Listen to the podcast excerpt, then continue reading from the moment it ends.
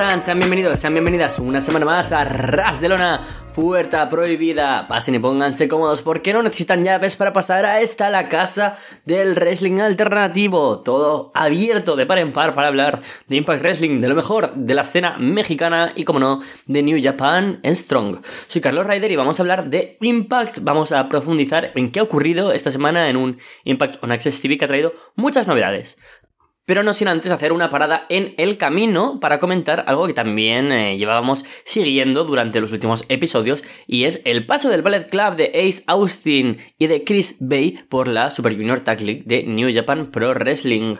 Como ya comentábamos, el equipo formado por el Ballet Club llegaba a la final de este prestigioso torneo en la empresa nipona y se enfrentaba, como no, a unos duros rivales que eran precisamente los primeros que pudieron vencerles en esta liga, como fueron yo y Leo Rush, en esta final que, tristemente, perdió el equipo del el Ballet Club. Una pena porque la verdad es que dieron grandes, grandes combates, a sacar el combate contra Chris, eh, contra Alex y el Lindaman, contra los propios yo y, y Leo Rush en las dos ocasiones, y también contra TJP, ex luchador de Impact Wrestling, que, le echamos algo de menos en la X-Division y recordamos que tuvo un 2021 fantástico, y Francesco Akira, que son los actuales campeones por parejas eh, junior de New Japan Pro Wrestling, pero tristemente pues no tendrán que revivir ese combate de nuevo en Wrestle Kingdom, ya que Leo Rush y yo, como comentábamos, fueron los que vencieron en la final que tuvimos en Sendai. Un buen combate, la verdad, donde pues destacó, como no, las maniobras aéreas de todos los luchadores. Sobre todo creo que se lucieron tanto Ace Austin como Rush. Un buen combate por parte de ambos. Y una derrota, pues que no por inesperada que. O sea, no por esperada que fuera, pues no deja de doler un poquito porque nos ilusionamos con poder ver al Ballet Club representando a Impact en todo un Wrestle Kingdom. Pero bueno, no será así, pero sin duda, pues como comentábamos también estas últimas semanas, no será lo último de luchadores de Impact en eh, la empresa de New Japan la empresa japonesa, porque tendremos a, a Ace Austin, a el inevitable, el dos veces campeón de la exhibición, tres veces, corrijo, tres veces campeón de la exhibición, representando a Impact en la Best of Super Juniors de la próxima edición de 2023. Así que suerte para el inevitable.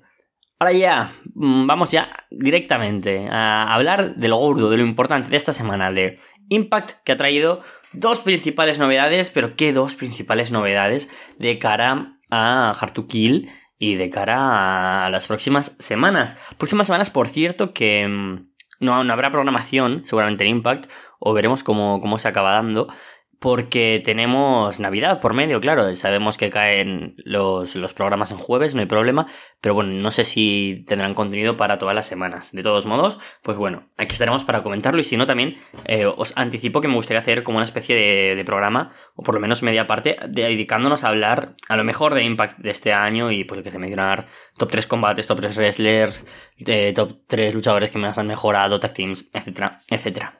Bueno, el show empezaba directamente con un combate entre Eddie Edwards y Delirious, un combate que tiene que haber sucedido una semana antes, pero que sucedió una semana después y que, como no, dio la victoria a Eddie Edwards ante uno de sus maestros, ¿no? En Ring of Honor, como una leyenda como Delirious. Delirious tenía en Cobra Stretch a Eddie Edwards, pero finalmente este acaba revirtiendo la llave para vencer a Delirious. Después del combate, el propio Eddie Edwards toma la justicia por su mano y empieza a atacar de nuevo a la leyenda de Ring of Honor, aplicando incluso el Die Hard Driver. Edwards continúa atacando cuando aparece Yuya. Yuya Uemura, quien formó equipo hace unas semanas con el propio Delirious, para hacer el salve, no sin ello, eh, siendo una, cosa poco fructífera, porque Eddie Edwards eh, acaba con él y parece que va a desenmascarar al propio Delirious. Una cosa que sorprendía a todos los presentes, hasta que la sorpresa era todavía mayor cuando reaparece um, unos meses después Jonathan Gresham haciendo un más que shocking regreso a la Impact Zone y haciendo que ahora sí Eddie Edwards se retire hacia backstage. Un genial regreso de Octopus, el que para muchos es el mejor luchador técnico del mundo, que Ahí está la noticia, ha firmado por Impact Wrestling. No sabemos por cuánto, no sabemos cuánto tiempo va a permanecer de manera segura en la empresa. Lo que sí que es oficial es que es un fichaje de Impact Wrestling y que eh, después de lo que se consiguió saber este verano por parte de Fightful Select, que reportaban que Jonathan Gresham había pedido como la carta de libertad a All Elite barra Ring of Honor, finalmente se le ha concedido y este ha firmado con Impact Wrestling. Como digo, ninguna de las fuentes principales de, de, Wrestling ha apuntado por cuánto tiempo es este contrato, pero es oficial, lo oficializó Impact Wrestling, lo oficializó Jonathan Gresham y también, por supuesto, Scott Damore. Así que tendremos a Doctopus, a The Foundation, uno de los mejores luchadores del mundo en Impact Wrestling.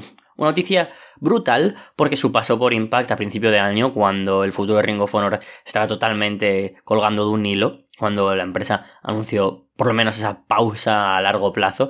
Y llegó a Impact y tuvo un run maravilloso con algunos combates muy muy buenos donde destacamos ese combatazo que tuvo en Hard to Kill contra Chris Sabin con una construcción excelente y leyendo a la perfección el ritmo del combate y sobre todo cómo el aura del público pues derivó a que el ritmo del combate también se fuera adaptando y la verdad es que fue un gran gran gran combate. De hecho, Impact lo ha incluido entre los mejores combates suyos de 2022. Y por supuesto, pues ahora, ¿qué es lo que nos depara para Jonathan Gresham? Porque se ha anunciado que este se enfrentará a Eddie Edwards en Hard to Kill. Pequeña anécdota, a modo personal, cuando conocí a Jonathan Gresham eh, el año pasado, precisamente, en octubre, llevaba yo una camiseta de Eddie Edwards, ahí estaba mm, también Jordan Grace, y la propia Jordan me dijo, oh, una camiseta de Eddie, qué guay, deja que le voy a mandar una foto. Y yo, oh, Dios mío, qué vergüenza.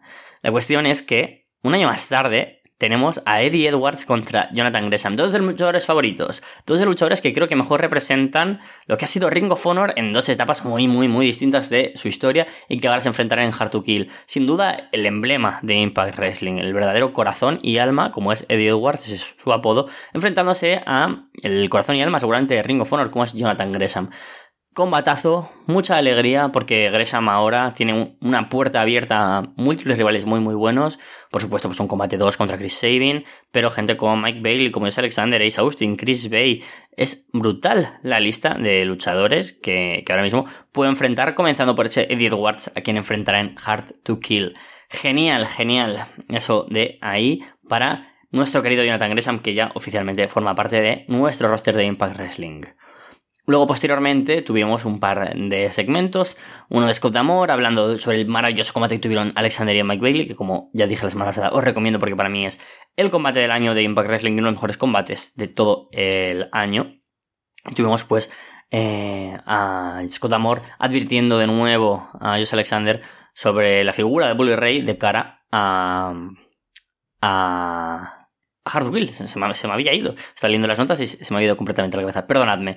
Entonces, pues ahí tuvimos esa advertencia que posteriormente se convertiría en algo palpable, puesto que Bully Ray destrozó en cuestión de segundos a John Skyler, que regresaba de nuevo a Impact Wrestling, pero con un Power Slam y de un Pile Driver dio una rapidísima y pronta victoria a Bully Ray, que posteriormente encararía a Tommy Dreamer en una muy buena promo por parte de la leyenda de FW y del dueño de House of Hardcore, en la que acaban discutiendo, ¿no? Bully acaba admitiendo que fue él, por supuesto, el que atacó a H. Agustín y cerrando ese capítulo que estaba ahí abierto y que de todo el mundo habíamos olvidado y que creo que merecía la pena, pues, por lo menos comentar, que era evidente que sí, que atacó él, pero que le hizo creer a Dreamer que no había sido.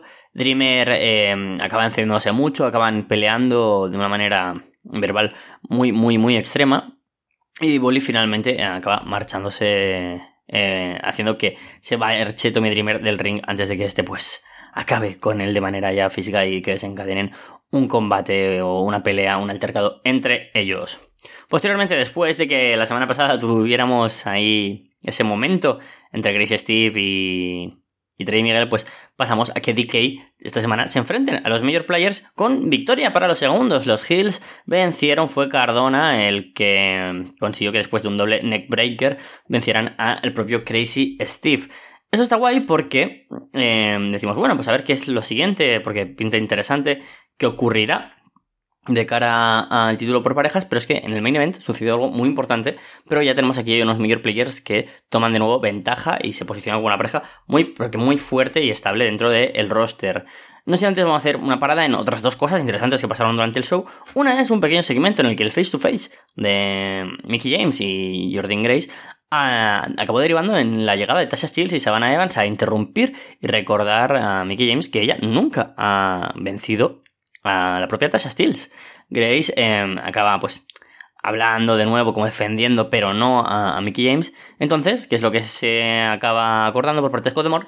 Y es que Jordan Grace y Mickey James se enfrentarán la semana que viene a Tasha Steels y Savannah Evans. Genial porque sigues posicionando como una pareja fuerte a Savannah y Tasha, aunque seguramente si ven la derrota, y como no debería serlo así, porque es frente a la campeona y la aspirante número uno al título, pero que Tasha y Savannah pues no simplemente se queden ahí como encalladas en la rivalidad contra The Death Dolls. También tuvimos otra entrevista por parte de Gia Miller sobre Mike Bailey, que no cierra ese episodio contra Kenny King. De nuevo, ha sido como unos episodios un poco con ciertos paréntesis.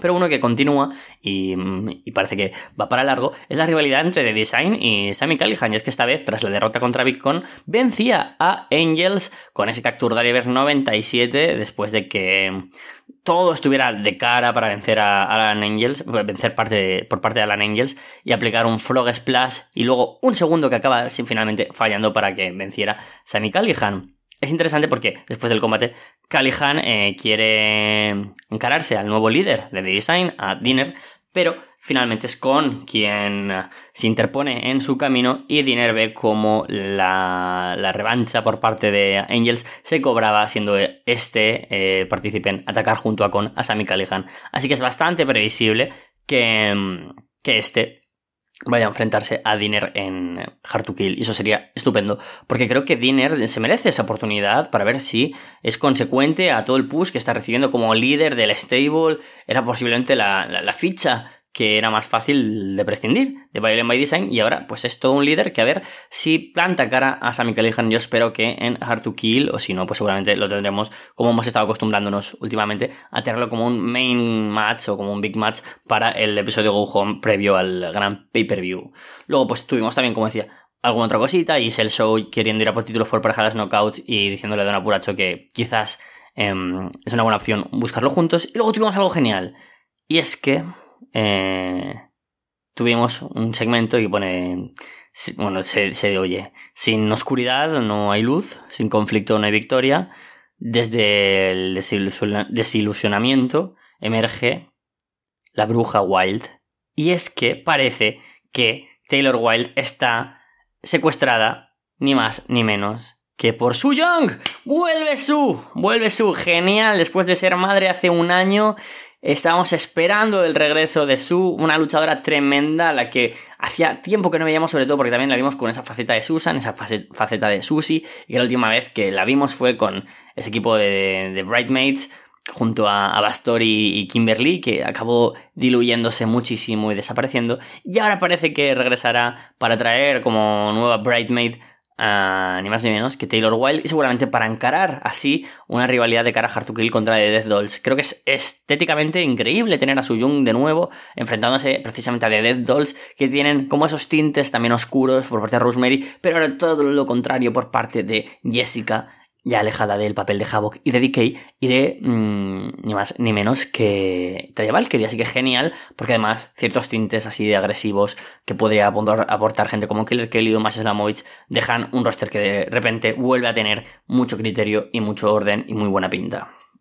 Tuvimos, por cierto, también a Joe Hendry y a Bupinder Gullar venciendo a Dionisio y Dice, que esa racha de 50 victorias lo veo complicada para él. Y como no, pues lo importante aquí fue, fue que apareció, como no, Moose. Eh, y lo que parece es que desde mm, John Skyler y Jason Hodge, se me había olvidado eh, completamente, puede que formen tag team en Impact Wrestling, según lo que vimos en un pequeño segmento. Y la semana que viene tendremos anunciados combates de Death Dolls contra Deona Purazzo y Giselle Show, Steve McLean contra Rich Swan y Tasha Steels, como decíamos, junto a Savannah Evans contra la aspirante de la campeona Mickey James y Jordan Grace.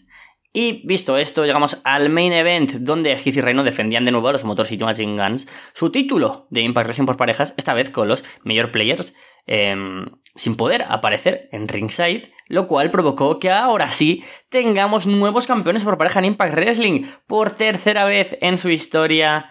Chris Sabin y Alex Shelley desde Detroit se convierten en campeones de Impact Wrestling.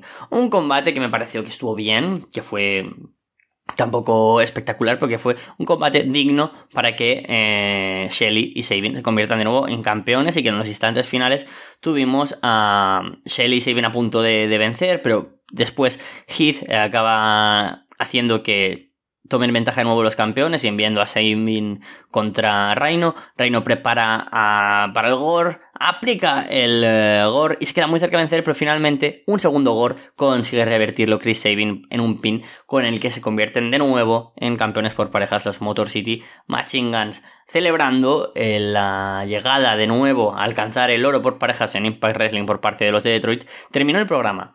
Creo que fue una muy buena decisión porque Heath y Reino me parecían unos campeones de transición, evidentemente.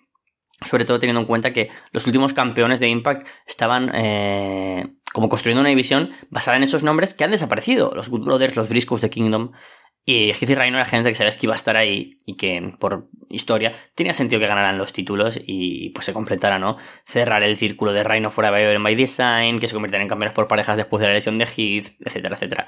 Pero necesitábamos una pareja fuerte, ¿no? Como campeones, después de tener tantas buenas luchas en tantas buenas divisiones, con todas las campeonas, campeones, como son pues Mike Bailey, Jordan Gray, Josh Alexander, Trey Miguel, pues necesitábamos también un poco de notoriedad en la división por parejas que ahora aportan los Motor City Machine Guns.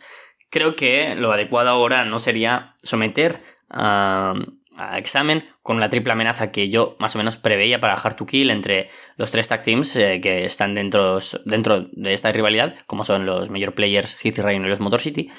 Pero yo creo que lo mejor sería Major Players contra los Guns directamente bueno, los Motor City Machine Guns, no los Guns, Colton y, Austin, sino contra Shelly y Sabin en Hard to Kill.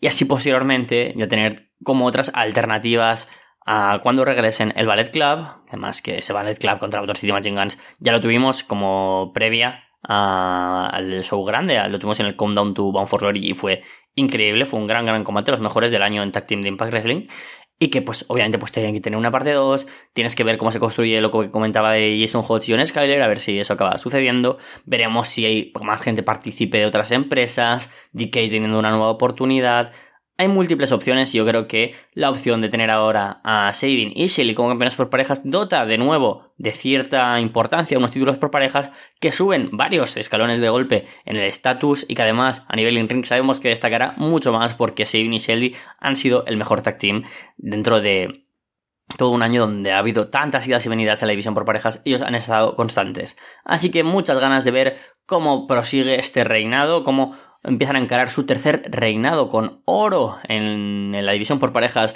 por parte de Chris Sabin y Alex Shelley. Veremos cómo avanzan algunas rivalidades que pintan muy bien y una cartelera de Hard to Kill a la que se suma Jonathan Gresham contra Eddie Edwards, que sumado a Josh Alexander contra Bully Ray o a ese espectacular Jordan Grace contra Mickey James carrera contra el título, nos está creando ya muchísimo hype para que el viernes 13 de enero tengamos un Hard to Kill por todo lo alto. ¿Qué tal amigos de Arras de Lona, Puerta Prohibida? Les habla desde México Salvador Chava Rodríguez para comentarles las novedades de el llamado deporte espectáculo aquí en México. Eh, termina el año, perdón que sea reiterativo, pero si bien pues termina el mundial, vemos pausas en ligas, eh, la actividad de la lucha no se detiene. Mencionar que Arena México tendrá funciones por Navidad, por Año Nuevo, entonces ahí para estar al pendiente, AAA con su noche de campeones. Entonces, conforme se den esos resultados y se dé tiempo porque pues saben que es temporada decembrina, no solamente fiestas, sino que pues hay actividad. A nivel personal también me ha tocado cubrir para un medio local la Copa del Mundo de Qatar, entonces un tanto complicado andar al pendiente de los partidos, actividades de otro perfil laboral que tengo, etcétera, pero con gusto hablamos de lucha libre, pancracio, wrestling, puroresu, ya saben aquí en Puerta Prohibida semana a semana. Y esta semana voy a empezar hablándoles de AAA, eh, parte de lo que se puede ver sin mayor problema en sus redes sociales, en su canal de YouTube. El programa de la primera parte de la final del Show Center, un inmueble en la ciudad de Monterrey, que aunque la final fue lo que más eh, dio de qué hablar entre Hijo del Vikingo y Laredo Kid, digo, no es spoiler, pues pueden leer los resultados. Esa lesión que tanto el amigo Carlos Ryder, que sigue a Impact, y yo con la lucha mexicana, pues Laredo sufrió una lesión importante, aunque ya en sus mismas redes sociales el luchador compartió que ya está en rehabilitación y recuperándose. Y precisamente Laredo Kid se encarga de abrir esta función donde estuvo con, con, una lucha de tres esquinas en contra de Toscano y Villano Tercero Junior. Toscano, un veterano que se mantiene en muy buena forma, mencionarles que es contemporáneo de Latin Lover, por si recuerdan a Triple hace unos años. Y Héctor Garza, lamentablemente en paz descanse, de los Perros del Mal, con actividad en Impact Wrestling, en WCW, en WWF o WWE. Eh, tío de Ángel Garza y Humberto Carrillo, los Lotarios, que ese nombre no me gusta, pero bueno, así es como los manejan actualmente en la división en parejas de WWE.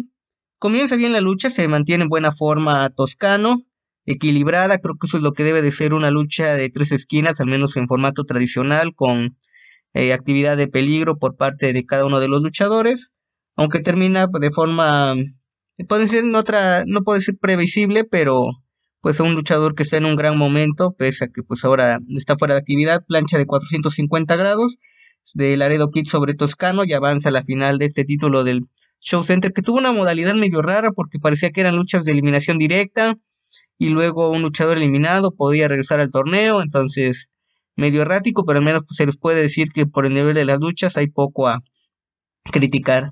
Otro combate para encontrar finalistas, en este caso en la división femenil, también eh, multitudinaria, nada más que esta de cuatro esquinas. Tuvimos a Sexy Star, Lady Shani, Hiedra y Artemis. Artemis, una luchadora eh, que se integra a AAA, no sé si de tiempo completo, porque si pueden ver la viñeta, eh, cortinilla, como gusten llamarle de entrada de AAA, pues hay varios cambios, luchadores que se han salido. Se ve un roster pequeño, al menos con un contrato fijo con la empresa y están tomando luchadores independientes para presentaciones, aunque eventualmente yo creo que se integrarán o deberían de integrarse, mejor dicho, a la empresa, como es en el caso de Artemis, una luchadora joven de la escena independiente, con cualidades atractivas, un estilo más agresivo. Se notó su formación, al menos en esas primeras secuencias. También decirles que es una lucha mejor a lo que nos presenta de forma cotidiana la división femenil de eh, AAA. Y gana eh, Hiedra con un driver a Lady Shani. Un combate que quizá no estuvo al nivel del de inicio que les mencionaba previamente, pero que resultó entretenido y Viedra, pues sin mayor problema, se coloca en la final del título femenil también de este recinto de Show Center. Y para encontrar al segundo finalista, una lucha de tres esquinas, el megacampeón de AAA, hijo del vikingo, en contra de Taurus y Puma King. Se nota la química, pues el trabajo de tiempo entre vikingo y Taurus. Eh, Taurus ese peso completo que incluso hace poco tuvo una oportunidad por el título de la División X. Eh, ágil, dinámico, un personaje llamativo y pues hijo del vikingo que está en un gran momento.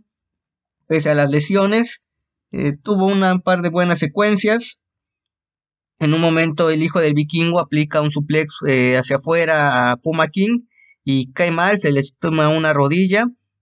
múltiples lesiones dará hijo del vikingo en esta parte final del año por el mismo estilo que maneja, también por el peso, aunque puede que tenga la fuerza para eh, cargar a tipos que le llevan 20, 30 kilos de diferencia, pues el cuerpo lo resiente, ¿no? Por más gimnasio que se pueda hacer, entonces eh, se nota que termina lastimado una de sus rodillas. No obstante, con un centón de 630 grados, gana Hijo del Vikingo en contra de eh, Puma King. Taurus lo agrede y tiene que salir en camilla Hijo del Vikingo, aunque se recuperó y estuvo en la final contra Laredo Kit en la misma función. Y para cerrar este evento de poco más de una hora, se agradece que sea rápido, dinámico, porque luego hay eventos que se alargan más de lo necesario. Tuvimos a Dulce Canela, Flammers, Euxis y Chica Tormenta para la segunda finalista femenil. Eh, Dulce Canela, un luchador exótico, pese pues al nombre. Eh, ahí se puede debatir si es necesario poner a luchadores de este estilo en combates femeniles o demás, pero como luchador pues saca adelante su trabajo me gustó ver a Seuxis con un estilo en su diseño al estilo Mad Max, la última película con Tom Hardy. Seuxis que fue estelarista en AAA en un aniversario, o debió de haber sido estelarista, tuvo una de las luchas principales cuando le arrebató la máscara a Princesa Suhei.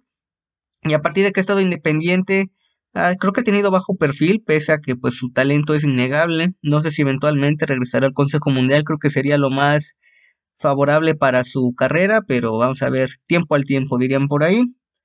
Eh, se enfoca este combate en la rivalidad entre Flammer y Chica Tormenta. Recordar que se enfrentaron en una de las acciones de Triple Manía, Flammer arrebatándole la máscara a Chica Tormenta. Eh, la lucha en cuanto a ejecución fue buena, pero sentía al público frío, eh, quizá en comparación por lo que vimos en otros combates. No sé si, así como nos presentaron en pantalla, se hayan desarrollado del mismo orden las luchas, porque pues se puede editar o demás. Y noté el público frío en comparación a lo que vimos previamente, entonces eso creo que eh, luego de las emociones del programa, en las luchas previas, pues sí desentonó un poco este combate. Y con un meteora gana Chica Tormenta Suxis. Ahí al menos por lo que se ve en el video, queda lastimada luego de recibir un lance en Flammer. Ahí pueden ver un tiro medio raro de las cámaras, cómo se edita. Entonces, siendo un poco quisquillosos, creo que quizá Flammer era la que iba a ganar, pero tuvieron que cambiar el resultado por sobre la marcha por fuerza mayor. Y estoy especulando, pero pueden revisar el combate.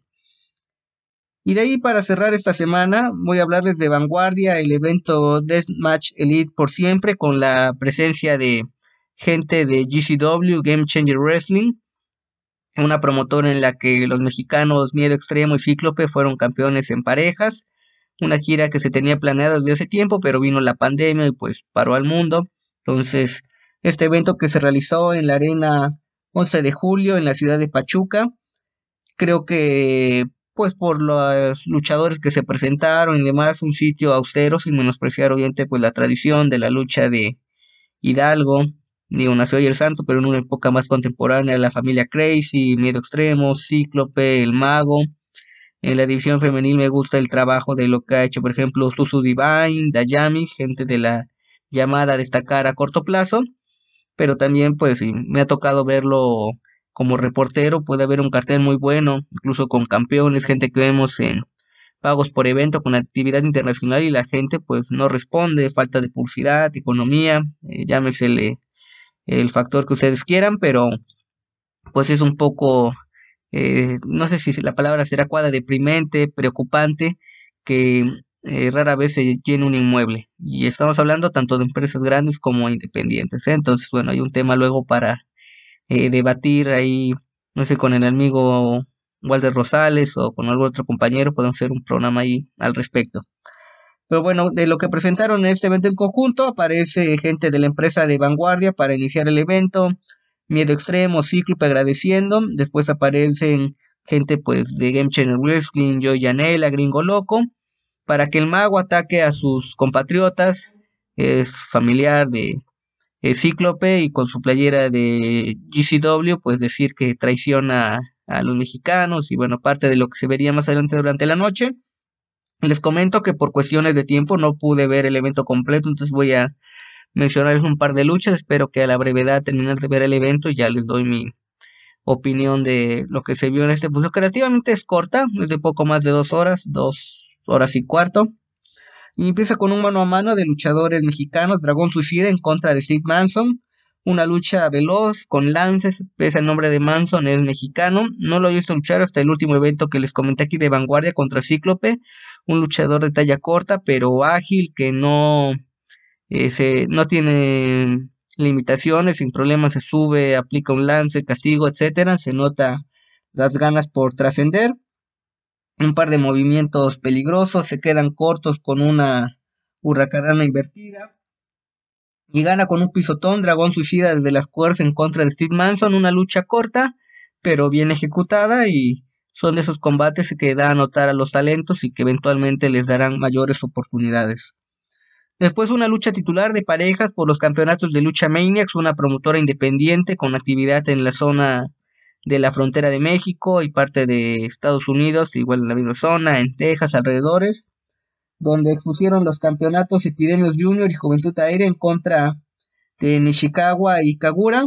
Empieza con técnica de los retadores, pues por los nombres se presume que son japoneses, no usan máscaras, obviamente son eh, japoneses. Después se van a lo que es el estilo mexicano, un par de finales falsos. Yo creo que de lo que vi es el mejor combate eh, del que voy a comentar de este evento de eh, vanguardia. Hay un par de finales falsos, intento de toque de espaldas, Nichikawa que hace un par de chistes, referencia a unos cacahuates japoneses, una botana, alimento típico en México. No sé si en Japón coman los cacahuates de esa forma, o sea, un simple nombre que le damos aquí en México, habría que corroborar el dato. Termina la lucha con un tornillo por parte de Epidemius a Nishikawa. Retienen, el público arroja dinero y una lucha que merece los aplausos y se coloca probablemente como lo mejor de la función. Después una lucha de tres esquinas con gente de vanguardia y uno de los invitados de GCW, donde tuvimos a David Rodríguez, Gringo Loco y Gasparín Jr., con un par de secuencias simples de inicio, pero bien ejecutadas. Entonces eso ayudó, aunque pues la mayor carga de la lucha le llevaron la gente que se conoce de vanguardia, Gasparín y David Rodríguez, el gringo loco en su papel de rudo, metiéndose con el público, hablando de Estados Unidos, menospreciando a la gente. La lucha mejoró al final un par de secuencias interesantes, aunque algo accidentadas, quizá por el ansia de destacar, de estar al nivel del invitado internacional. Gana el gringo loco con el gringo bomb aplicado a Gasparín Jr., donde pues gringo loco se nota el nivel que trae en la escena independiente. Ahí en la narración estaba José Manuel Guillén de Más Lucha y recordándose un poco en Naucalpan. Yo recuerdo esas transmisiones en televisión de paga de la Arena Naucalpan en TVC Deportes. Entonces hay un poquito nostálgico el asunto, pero da gusto que Gringo Loco se mantenga en buen nivel y sin mayor problema adaptándose tanto a luchadores estrellas como a gente que está en proceso de destacar. Y termino hablándoles del combate mano a mano entre Sable y Gallego. Gallego, un hombre veterano con actividad en AAA, en la escena independiente, en el toreo. Hace poco en el Consejo Mundial, en una lucha de leyendas que dejó una buena impresión. Yo creo que eventualmente veremos el regreso de los Diabólicos, así se llama la facción en la que se acompaña por Romano García, por Rocky Romero eh, Rocky Santana, perdón, es otro Rocky. Eh, ya estoy confundiendo con el luchador de New Japan del que les hablé la semana anterior. Y Sable, un luchador local, peso completo, que luego de hacer pareja con su primo Miedo Extremo, recibe esta oportunidad en un mano a mano. Empieza con llaveo, donde pues, se nota los años de experiencia de Gallego, unas buenas secuencias, fluido, elegante, mermando al rival. Control del rudo en los primeros minutos Viene la reacción de Sable que toma una silla, pero Gallego también está acostumbrado al estilo de lucha extrema. Usa una lámpara, regresa el castigo con la silla, empieza a sangrar el enmascarado mexicano, después sangra Gallego de recibir una serie de sillazos y el final un tanto accidentado, no sé si se habrá lesionado Gallego, porque luego de recibir un tope no regresa ante la cuenta de 20. Ahí Gallego toma el micrófono y dice que eh, no llegó en condiciones de luchar y prefería terminar el combate porque estaba crudo. Quiso una forma en la que hicimos en México, pues cuando traes resaca, los estragos de una borrachera después al día siguiente. Hangover, dirían en inglés, como esas películas de comedia que quizá varios de ustedes recuerden. Creo que un final intempestivo, inusual, aunque se hacen los retos para una lucha ya de grupos, de ver a los diabólicos en vanguardia, que creo que es un eh, aviso interesante de lo que podremos ver en, en Vanguardia próximamente. Entonces esto es todo por mi parte. Los invito a que lean mi columna semanal ya es de lo último del año, que voy a irme de vacaciones, digo, soy humano, en www.tuplandejuego.com.mx para que revisen mis textos de boxeo, lucha libre o artes marciales mixtas, dependiendo del caso, y para que adquieran mi libro de Olvidemos el Circo, Maroma y Teatro como parte de sus regalos de lista navideña. 10 perfiles de luchadores profesionales mexicanos, extranjeros, con menciones a la cultura pop, a libros, películas, series, de Hijo del Santo a Fabia Pache, de Editorial Gato Blanco, disponible en Amazon México y Librerías del Sótano. Tienen tienda en línea para envíos internacionales sin mayor problema. Esto es todo por mi parte, seguimos en contacto y si empiezan a celebrar por, temporada, por temporada cuídense, si van a tomar alcohol pues háganlo, nomás con moderación y eviten manejar, pidan un Uber, transporte o si el rumbo donde viven, las condiciones lo permiten y la noche es bonita, pues caminen. Esos recorridos nocturnos pueden tener gratas experiencias. Saludos a la distancia, que estén muy bien, un abrazo. Muy buenas, soy Guimar Cavari, esto es Arras de una puerta prohibida. Estamos una semana más aquí con lo mejor de New Japan Strong, la división norteamericana de New Japan Pro Wrestling. Y esta semana estamos con lo mejor, lo más destacado del episodio del pasado eh, sábado 10 de diciembre en estas grabaciones de Detonation 2022 desde el Bourbon Hollywood en California. Además, eh, luego tendremos nuestra sección de spoilers de las siguientes grabaciones, las últimas del año en Nemesis Así que, bueno, si queréis quedaros a escuchar spoiler al final, eh, hay algunas noticias, algunas novedades sobre ese show de Battle of the Valley que promete ser uno de los shows del año, uno de los shows fuertes, una apuesta interesante en New Japan Pro Wrestling en Estados Unidos. Eh, y bueno, comentaremos algunas cositas más sobre eso. Primero sobre este episodio de New Japan Strong, el, un episodio dentro de la gira de Detonation que eh, bastante completo, no el mejor episodio de New Japan Strong, pero un episodio bastante completo. Eh, hay cosas que me gustaron, no hay no hubo un momento bajo en el show, creo que todo fue bastante bien, fue compacto, todo buena lucha, cuanto menos eh, una lucha ok y todo buena. Entonces, sí, pasamos a, a comentarlo.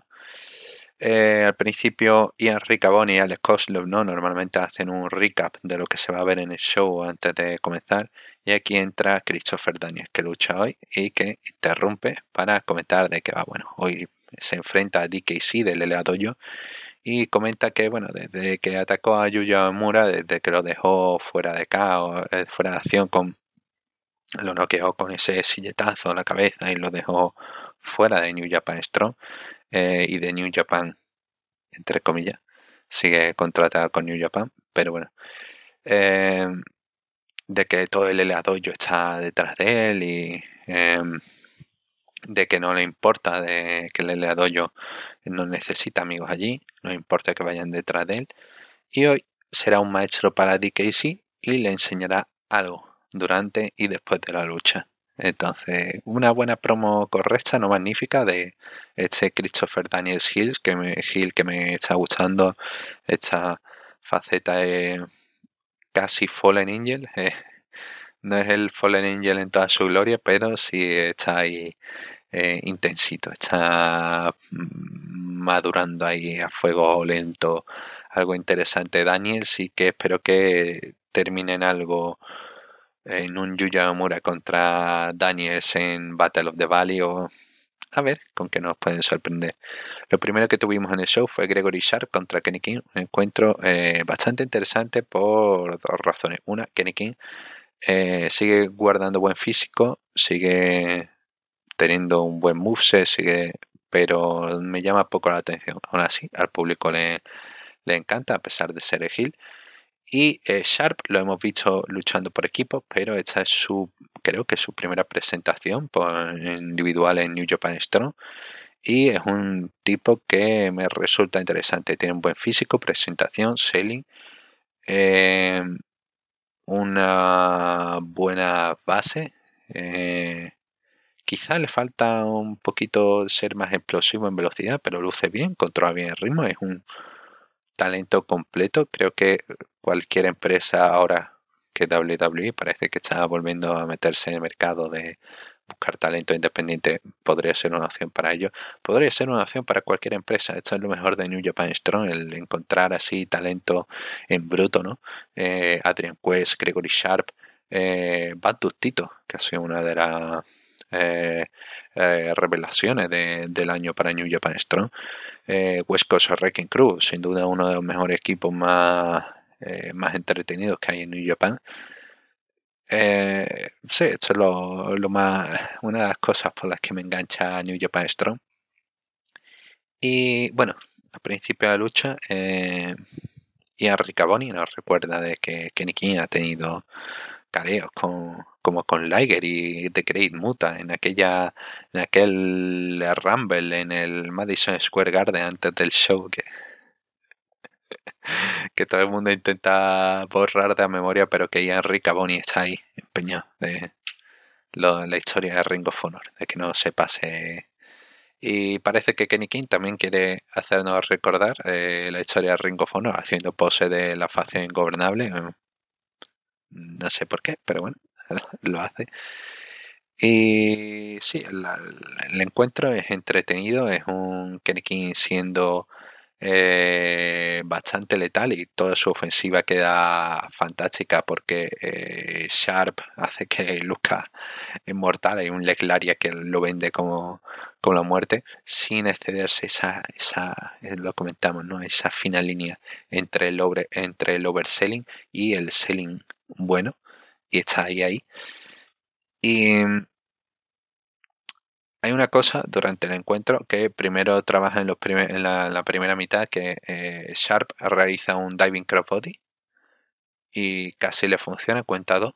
Lo intenta una segunda vez casi al momento y ni en esta ocasión eh, no está intentando recuperarse, golpea las cuerdas y hace que Sharp caiga, ¿no? A la segunda, bueno, ha aprendido, ha aprendido a evitarlo. Eh, Kenny sigue atacando, eh, Sharp consigue eh, recuperar terreno, eh, consigue reaccionar, lanza Kenny King desde lo alto de esquinero un exploder, intenta varias veces ese buen dropkick que tiene y cuando Sharp ya se ha crecido, ¿no? Vuelve a intentar un crossbody, esta ocasión es desde el tercer esquinero, es desde el segundo, pero vuelve a intentar un crossbody y aquí Kenny que ya lo ha, ya lo ha visto dos veces, lo atrapa y Royal Flash cuenta 3, un encuentro bien trabajado, bien presentado, inteligente, corto y general dulce, ¿no? Eh, esto es lo que creo que lo digo en cada programa, pero esto es, bueno, en esta ocasión es más que un opener, esto es un buen, buen encuentro, esto lo puedo ver en se diese un poco más de minutos y otra manera de trabajarlo, algo más de historia, algo más así de, de, trasfondo sin ello, simplemente presentar a Shark como una amenaza más potente, eh, podría ser un combate de pay-per-view incluso. Podría verlo en pay-per-view de, de hecho de New Japan de Estados Unidos.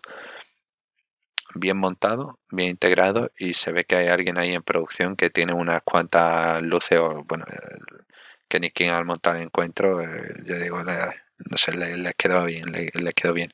Eh, no quiero señalar a alguien en concreto, pero sí, todos los que hayan trabajado en este encuentro han sabido producir un, una, buena, una buena lucha, una muy buena lucha, sin quererlo demasiado. De verdad, recomiendo, recomiendo mucho verlo. Es un encuentro bastante inteligente, sin excederse.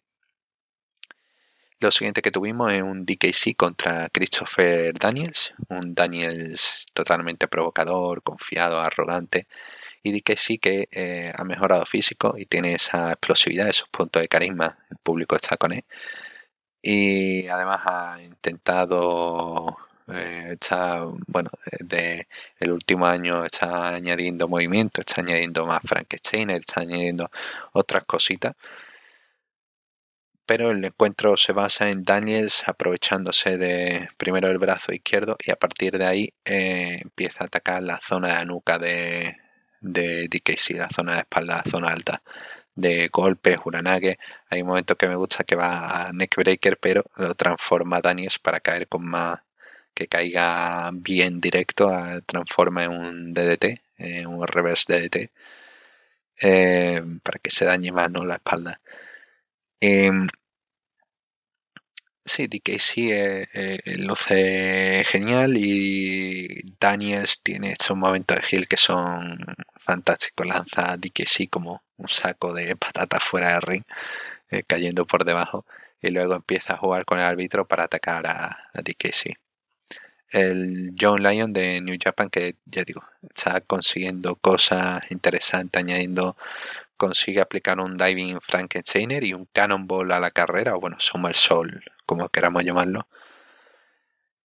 Y hay un hay una secuencia que está digna de GIF, es fantástica, les queda genial. Es un momento en el que intenta DKC uno de esos movimientos que ha ido añadiendo, que es el Crucifix Driver, pero Daniels lo intenta invertir y da la vuelta y a su vez DKC pelea y lo convierte en un Crucifix Hold y queda todo también, queda todo tan limpio, queda todo... De verdad, verlo, verlo. Este, esa secuencia es la, la mejor de encuentro y quizá la mejor de show. Queda súper, súper limpio. a pesar de que eh, DKC está ganando terreno, consigue Daniels alzar a DKC cuando corre contra él en la esquina, lo lanza por los aires, hace que caiga entre pierna y derecho contra la cuerda, se disculpa a el tremendo Hill, Uranage, Besmunso Alever, cuenta 3. Y Daniels, lo, grande de Daniels, ¿no? Él le ha dado tiempo, le ha dado lucido superado, pero a la vez ha lucido eh, dominante sobre DKC, ha lucido como un auténtico Hill y ha dejado que todo fluya de una manera natural, un buen, buen, buen, buen encuentro. Eh, se nota mucho la mano de Daniels y se nota mucho DKC con ganas de demostrar más cosas. Tras la lucha, Daniels pide al árbitro que se marche, eh, se están yendo y cuando ya el árbitro se va, se da la vuelta, para el driver para DKC, como en su día se le aplicó a Oemura, y se burla de él antes de marcharse. Fantástica, fantástica lección del profesor de Christopher Daniels. Y el evento principal, que es un encuentro eh, por equipos entre Ballet Club junto con, eh, eh, junto con el West Coast Wrecking Crew representando a Team Filthy.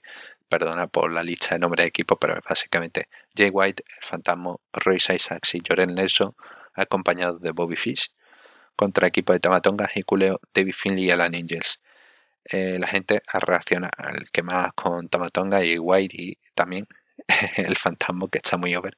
Ha sido un buen año en general para el fantasma, para dar un paso hacia adelante, para ser un tipo más carismático, más expresivo y más macho de que todas sus rutinas eh, ya hayan hecho clic con la gente. Y genial el fantasma. De hecho, al principio tiene unos cuantos intercambios con Finley, con Alan Angels, me dan ganas de ver un encuentro más desarrollado entre en esos cruces, ¿no? Entre Angels contra Fantasma puede estar bastante bien. A lo mejor se ha dado un impact, no sé. Em, pero me llama la atención. Quizás se haya dado en Strong. No estoy seguro. No recuerdo que se haya dado en Strong. Bueno. Encuentro eh, ok que se desarrolla así mucha más sorpresa. Básicamente eh, tras una distracción, Team y Ballet Club consiguen tomar la delantera, reducen a Angels, hasta que Angels consigue sacar de la nada eh, un Shiranui contra Fantasma. Eh, hay un momento que me encanta. Cuando digo que la gente reacciona a la rutina de Fantasma, es por ejemplo, esta este spot que tiene, ¿no? De arañar la espalda, que empieza a dar volteretas y volteretas y volteretas, hasta que al final, en vez de un movimiento súper fantástico, termina arañando la espalda de arriba, pues la gente reacciona con eso. Y es lo que quieren, ¿no? Como talento de que lo que hagas al final termine generando algo que la gente termine teniendo una opinión, un algo sobre ello. Y sí, me, parece fantástico Fantasma y el Pi, como gritan. Eh, buena demostración. Hikuleo consigue ser el, hombre que iguala el equipo, un Hikuleo que se ve más seguro en sí mismo. Estas oportunidades que está dando New Japan le está viniendo bien, salvo, salvo ese horrendo encuentro contra Carl Anderson que lo voy a hilar aquí eh, probablemente el encuentro, el peor encuentro que podáis ver, por favor no veáis Hikuleo contra Carl Anderson. No es malo de ejecución, pero es como ver a una persona, es como ver a alguien que tiene que levantarse a las 5 mañana para trabajar en un trabajo que odia y que no quiere ir y que em, no tiene ganas. Eh, sinceramente, por no sé, por X motivo, y ver una persona totalmente ganada, totalmente motivada a hacer algo y mm, sin interés ninguno, sin eh, rellenar tiempo, perder tiempo. Y creo que no hay nada que haga más perder la, la cabeza a un espectador que ver a alguien haciéndole perder su tiempo. En fin, eh, volviendo a esta lucha, ya digo, eh, lo positivo que veo del encuentro son esas interacciones. Coast Wrecking Crew siguen luciendo fantástico, es uno, digo, uno de los equipos más dinámicos que se pueda ver en New Japan Strong y que espero que más gente pueda darles una oportunidad a, al dúo. Luego Hikuleo más seguro, un Alan Angels que también tuvo momentos para lucirse y un Tamatonga que está en un momento muy, muy potente de, de alguien destacado, de alguien de que la gente reacciona con él y que tiene un, una seguridad, tiene una, una presentación de babyface tremendo. Y tienen, han encontrado algo, han encontrado ahí una mina de oro sin, sin saberlo, New Japan. Han encontrado a alguien interesante, han encontrado un, una presentación curiosa, una alternativa a la gente que tiene. Y bueno, eh, hay momentos que me gustan, como White atacando a las rodillas de Jeculeo, como hiciera en su encuentro en la lucha que tuvieron este año, pero Jeculeo eh, le devuelve un chop a pesar de ello, consigue responder aún así a White. Eh, Tamatonga es el que está a tope con Jake White, intenta atacarle con todo, va a intentar Stand, pero White no, no le deja, lo esquiva.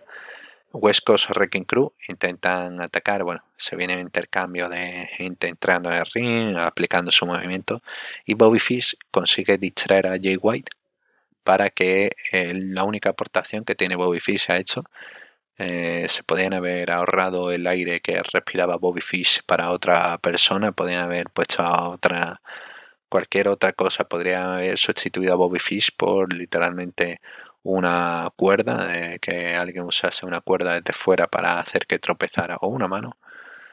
Eh, de, de West Coast Crew podrían haber hecho cualquier cosa, pero bueno, eh, ahí estaba Bobby Fish para hacer algo, interferencia del día. Y de verdad es que la peor incorporación a New Japan Strong en mucho tiempo.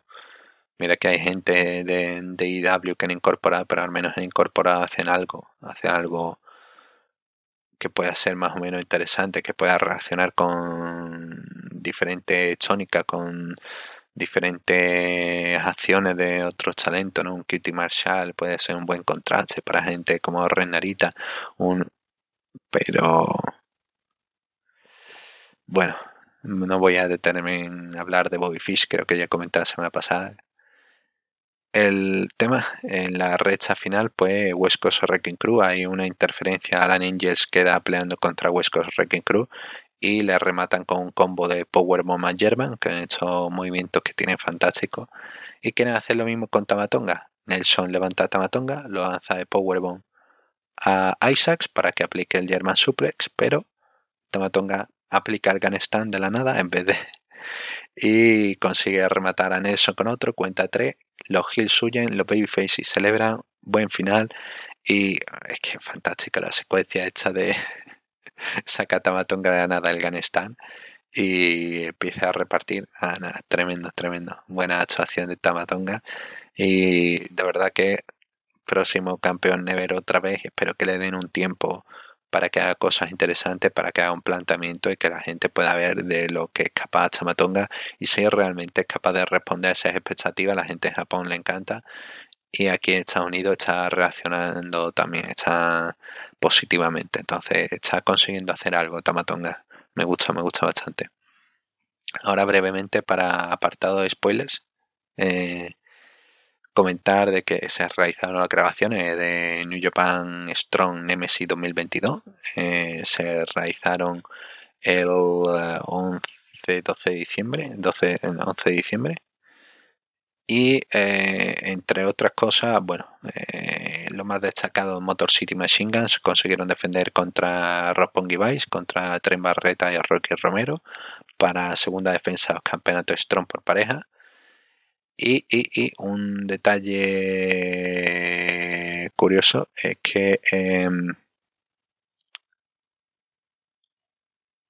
eh, bueno, eh, hay varias, hay varias cosas. Eh, Eddie Kingston tiene un careo con Jay White tras una de las luchas del show y básicamente queda un Jay, White contra Eddie Kingston que ya llevan desde Rumble in the 44th y llevan construyéndolo desde hace tiempo con miquita, con poquitos detalles.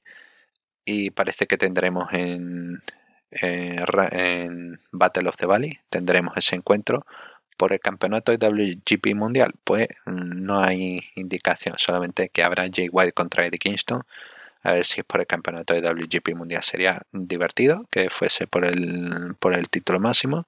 A ver si no lo pueden dar. Depende de la continuidad de Jay White y si termina finalmente yendo a otra empresa a, a ser élite como Kingston no.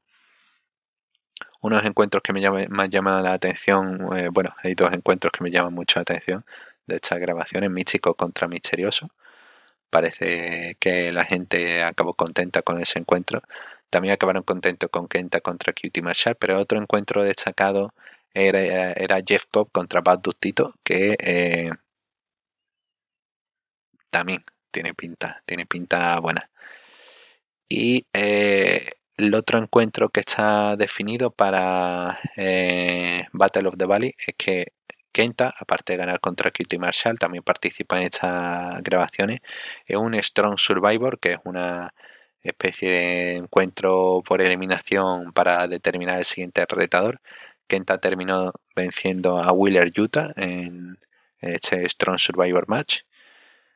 Y será el siguiente retador a Fred Rosser que retuvo ante Peter Avalon, así que tendremos en Battle of the Valley Jay White contra Eddie Kingston que, eh, y Fred Rosser contra Kenta. Dos encuentros bastante potentes, dos encuentros interesantes con gente de diferentes estilos, diferentes cortes y que me llama mucho, mucho, mucho la atención. Son una apuesta fuerte y veremos qué cosas pueden anunciar, si habrá finalmente boss time en, en Battle of the Valley, si habrá otras cositas. Ya veremos, dependiendo de los rumores. Y nada, con esto terminamos. Un saludo y hasta la próxima semana.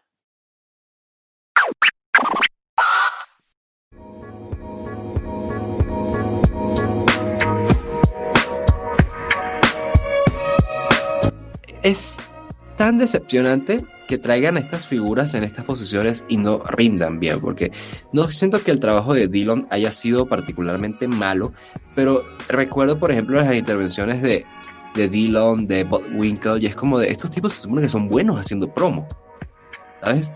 Y, no, y cuando tienen este papel de, señor eh, empresario, es tan aburrido. Winkle era, ¿sabes? Pésimo.